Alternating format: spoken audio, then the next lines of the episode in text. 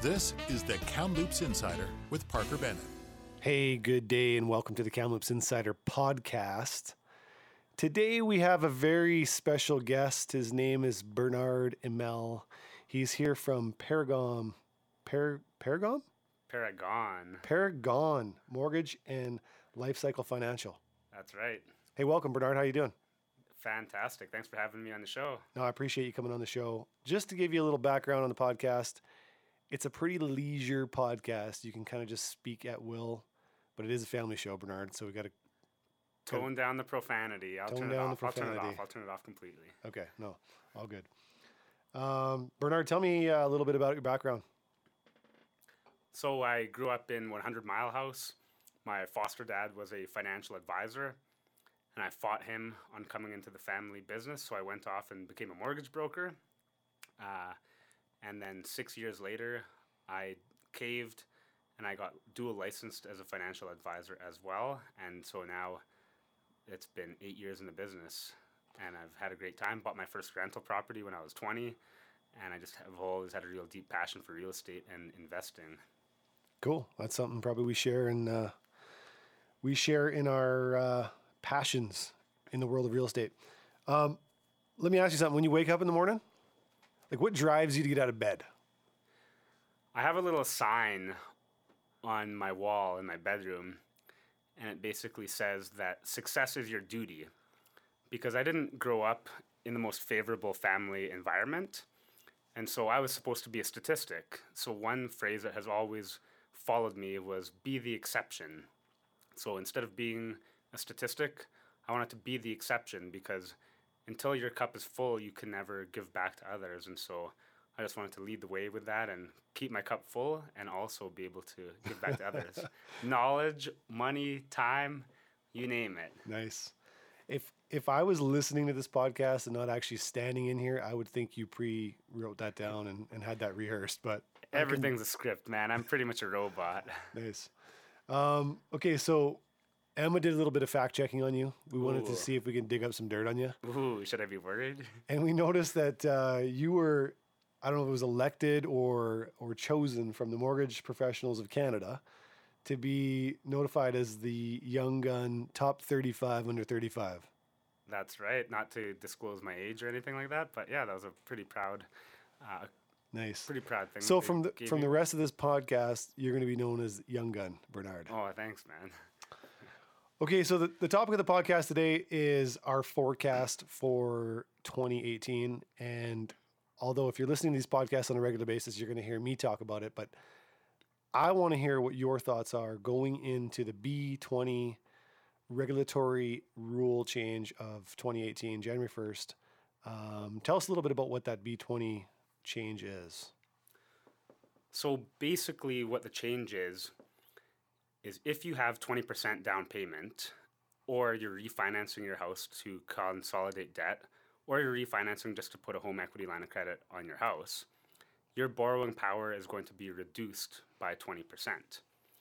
So I think the unspoken thing of the government is that they want they're trying to control the housing prices in Vancouver and Toronto. And what they fail to realize is that there are a lot of stable economies, like Kamloops, for example, across the country, uh, that may not need Big Brother over their shoulder regulating every single step of the way. Right. Yeah, we're going to be definitely affected, regardless of whether we are in the sights of the you know federal government and the policy change. It, it's obvious to me that federally they're preparing for some sort of corrective measure moving into 2018. Like they feel that the housing prices are getting out of hand and that inflation rate is going above and beyond what they feel comfortable with. And on one hand, you can look at the, the states and say, you know, maybe they wouldn't have taken these corrective measures back in 2005, 2000, leading into the 2006, 2007, 8 boom that turned into like the housing crisis of, of our lifetime.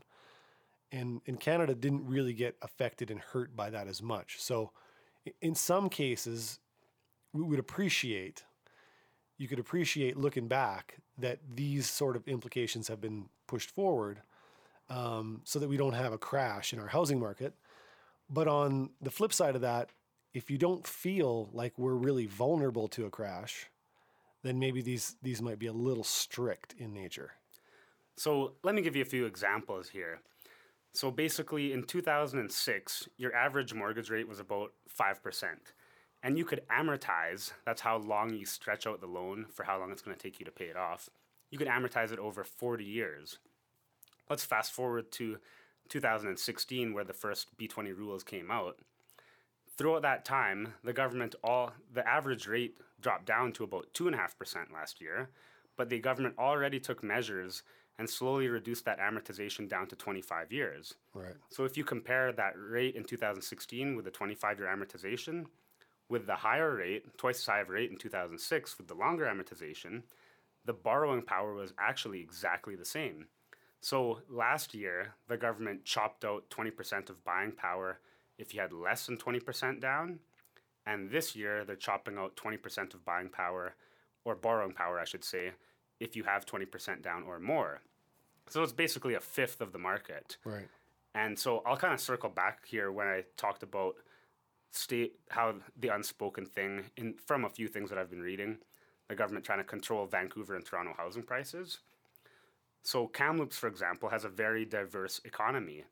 Um, some of our largest employers, we have healthcare, interior health. Um, the school district follows with a few thousand employees there. We have diverse mining with uh, Highland Valley Copper, just a little ways out of town, and also New Gold. And knock on wood, let's see if Aston Mine gets approved Right. in their final stages in the environmental. But we also have a very thriving university, Thompson Rivers University, that's attracting a lot of international students and perhaps a lot of international buyers as well. They have a new development there right on campus that could be appealing. Uh, the city of Kamloops uh, employs probably about 750, 800 people. Um, we have BC Lottery Corporation, the main sublet office from the office that's in Vancouver here as well. CN Rail employs quite a few people. Domtar, we have uh, it's a mill in town here, and uh, we're attracting a larger casino like Cascades Casino. So very diverse economy, and also one final thing, the technology sector is booming here. Earlier this year, I went to the Tech Awards, which is normally hosted in a bigger center like Vancouver, but we hosted it in our very own Kamloops, British Columbia. So mining, technology, government healthcare, schooling, Kamloops has been stable, Yeah. and we have a lot of legs to stand on. Yeah. Yeah. If you if you grew up in the '80s generation, you sort of assumed that Kamloops was a pulp mill town, and maybe forestry. Now we've kind of diversified that a little bit. Our university's grown like incredible amounts since the old Cariboo College days. I think you failed to mention one thing. Kamloops is a really damn nice place to live. Oh yeah, absolutely. right? We have we have some of the best weather in BC.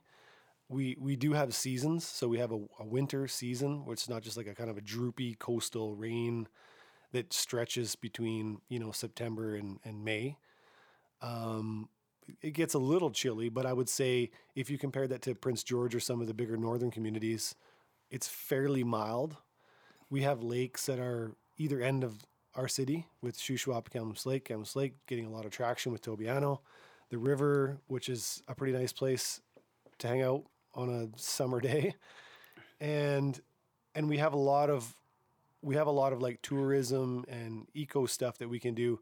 You know, hunting, fishing, downhill biking is really big. hmm so there's a lot of stuff going on here um, for tourism and, and people to come into town. Absolutely. I think Sun Peaks is uh, one of the, the top ski resorts in North America, number two in North America. Yeah, we poached them out of there. So, absolutely, yeah. And I'm actually getting into mountain biking. Didn't realize that we have the the holy land of mountain biking Yeah, no. across North America. We're the envy of that. Okay, so it's fair to summarize that we got a pretty damn good place to live. And and if you're listening to this and you don't know where Kamloops is, like you're probably on the wrong podcast, right? Absolutely. We have a diverse economy. We got we got some features that really stabilize our community, um, and housing has never really been suspect of a problem. Our inflation rate on our housing prices hasn't been as big as the Lower Mainland or or Toronto, Mississauga area where there's been great amounts of growth. Let's look at January 2018. We're going to flip the script. and people are going to be made aware of this new B20 rule implication, the second phase of it, so to speak. Um, what do you think is going to happen? Are we going to have consistent January, February numbers? Are we going to have lower than normal numbers? What do you, what's your take on that? So I really think the government should have waited at least another year to see what the implications were of last year's rule changes in last year of October. So I don't know if we're really going to see that happen right away. Um, I'm a bit of a nerd, so here's a couple of stats for you. Say somebody has $55,000 worth of income and they have an $80,000 down payment. In these next 60 days, they can go out and they can go buy their house for 400,000, providing that they have no other debts and good credit, right? On January 1st, 2018, they're going to need a 20% income raise. Let's see if their boss gives them that. Or they're going to have to put 85% down, like more compared to what they have to put down now. It's 148,000 compared to uh, the 80,000 that they had before. So it's almost double. Right. So I've just been watching. There's a really good realtor who sends me awesome stats. The Parker Bennett Real Estate Corporation, obviously. and so I think our median price right now is about four hundred thousand. So that's why I use that number. Right. So my take on the whole system is that it's going to be tough to get into the market, or let's change that a little bit. The lower end market, like the apartments, the townhouses, as opposed to the single family dwellings that have, you know, land, freehold land attached to it, those might become a bit of a commodity and desire, right? But if you're already in a house and you've been in the housing market for the last four or five years, there's going to be enough equity in your sale that you're probably not going to have difficulties making a move in the real estate world. Like if you're moving from a townhouse, a single family dwelling to a different one, but you may not be ready for the diminished equity that you're going to buy into. Like like like if you were thinking you were going to come out of a $400,000 townhouse and jump into a 550 house, you might be taking a step sideways as opposed to a step ahead. Exactly. Yeah. And you know, the new the existing rules right now, fifty five thousand household income to buy that four hundred thousand dollar place with twenty percent down. After January first, it's going to be sixty six. I think there's a lot of families in Kamloops that have more than sixty six thousand of household income. Yep. Mind you, that is considering the fact that there is no vehicle payments or student loan payments. Um, but you know, let's take let's go back to those employers that I listed off before, right? A nurse and a firefighter from you know the city of Kamloops and an interior health employee, yep. you're probably at $150,000 right there. It's not really going to affect them that much. And it, it won't really affect first time buyers either who don't have 20% because that rule change already happened last year. Right. So overall, I think Kamloops is just going to continue to be stable, um, maybe have a slight increase. Uh, I think from last year to this year, you correct me if I'm wrong, I think the median price went up by about 10%. So perhaps it doesn't go up that high. Yep. But I think from other articles, Kamloops has been the number one most desirable place to live and invest. Low vacancy rates. There's a huge demand for yep. rental properties. Um, yeah. So yeah, I just got my my yearly edition of the Canadian Investor magazine, which basically had. It doesn't really break down like top ten communities or whatever, but it does break down each community in each um, province and I think Kamloops was in there as like one of the top ones in, in BC. I think Port Coquitlam was actually the most desirable place to invest in now for the future. Interesting. For whatever reason, I think water had something to do with it, and basically median price there had been missed by some of the lower mainland market. But Kamloops was definitely in there. Sahali was the identified subdivision in there with the most potential, and I think that kind of wraps around TRU. Interesting, yeah. So let's just get a bit of fact checking here from Emma. Just bring us up the 26, 20, let's go 2017 in a rolling 12 months. So like go back to like this time last year. How many single family dwellings were sold in Kamloops alone? And then let's make, let's make, let's both make an estimate as to what we think the, the next year is going to look like. Um, and then we can come meet back here this time in 12 months and we could make him a wager or whatever and see who's Sounds, or in January. who, who's right? buying the beer this week. Yeah, that's right. Yeah. Yeah, I mean, because I, my true gut feeling is that the market is going to shift, but I don't think it's going to shift enough to make a significant difference. You know, here's another aspect that we haven't discussed. Five years ago, we didn't really have a market for eight and nine hundred thousand dollar houses. Mm-hmm. That market was it just didn't exist. If, if you had a house, and I remember a house in my subdivision that was an executive 4,500 square foot, updated, great layout house on 20 acres in the city limits with city water and city sewer, and the price tag was 899. There was probably 50 or 60 different showings of that property that had feedback that was all like, this is a good deal, but that house struggled to sell. Now, and when it did sell, it sold for full price. It, hmm. it wasn't like someone was trying to lowball them. But in this market, that house wouldn't last more than an afternoon because there is a market for For the higher end. market. seven, eight, nine hundred thousand dollar properties. And I think that has a bit of influence in a lot of people leaving the lower mainland, selling a single family dwelling, maybe 30, 40 years old, for seven and eight hundred thousand dollars on a, you know, a nickel dime kind of lot in a city dwelling. And then suburbanite Vancouver guy moves to Kamloops and has the ability to live a much bigger household lifestyle on the same sort of living conditions they were they were uh, you know okay we have a stat 420. 420 single family dwelling cells That was in 2007, January 2017. Um, single family sales, 1,138 Yeah. year. 1000 so yeah 1,138 last year. yeah somewhere between predicting 11 what's going to happen when we tally the results for 2017 here. yeah so 1,138.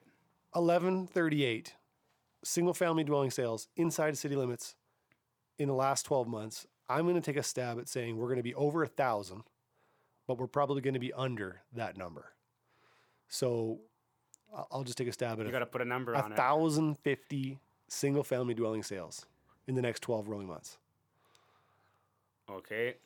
I'm going to say 1,150. wow you're going up I'm going up. Well, I'm man, an I- optimist, man. I'm an optimist. i hope you're right i really do because i'm pretty sure i'll get a piece of that pie as well That's right. But now that we're on the podcast and that has been stated, there is like there's a six pack of beer on this on this bet. On the line. Okay, what I so like. November first, 2018, there's gonna be a six pack of beer in here, and it's gonna be either what beer do you drink, Bernard? Canadian. Okay, so. Canadian. It'll be a Canadian. If there's six Canadian in here, it's because I lost. There'll be six buds in here if I won. I'll be coming to collect. I'll be coming to collect. There you go. Well, Bernard, any closing thoughts on this uh, B20 kind of rule change or what you forecast for 2018? My main thought would be if you're thinking about consolidating debt, do it now. Or if you're thinking about putting that limit of a home equity line of credit on your house, do it now as well. Right. I think my closing thought would be, you know, if you're if you're dabbling with the idea you want to enter the market, or if you're dabbling about making a change because you've been in a townhouse for the last four years and you wanted to pump into a single family detached home, you got to do it now. And the market's good. We're selling houses into November like like it would be in a, in a regular March mm-hmm. because the inventory levels are so low. So I think I checked earlier this week a single family dwelling between 350 and 380 in Kamloops anywhere. I think no, actually, I think we broke it down to Brock and West. I think it was like 20 houses for sale. Oh, wow. that's that's an unreal number. There should be more like 60 or 70. Wow. So if you're if you're thinking about making a change, do it now and get out of your house that you're into and get into a new property before J1. Um, or if you're thinking about making a shift, I still think there's enough time to get, you know, your townhouse or your apartment or or if you're moving from subdivision to subdivision to still get your product out there, get it sold, you know, 22, 23 days, That's right. In the Get in- seller's market. yeah, Take get- advantage of the seller's market. get into that new property. Yeah. Absolutely. Bernard, it was great having you on here. I appreciate it. And I hope you have you back here another time real soon. Well, definitely November 1st, 2018, when you bring me my six pack. Yeah, I look forward to drinking my beers when I come back. Cheers, man. Thanks for being here, man. Okay, okay. Thanks for having me.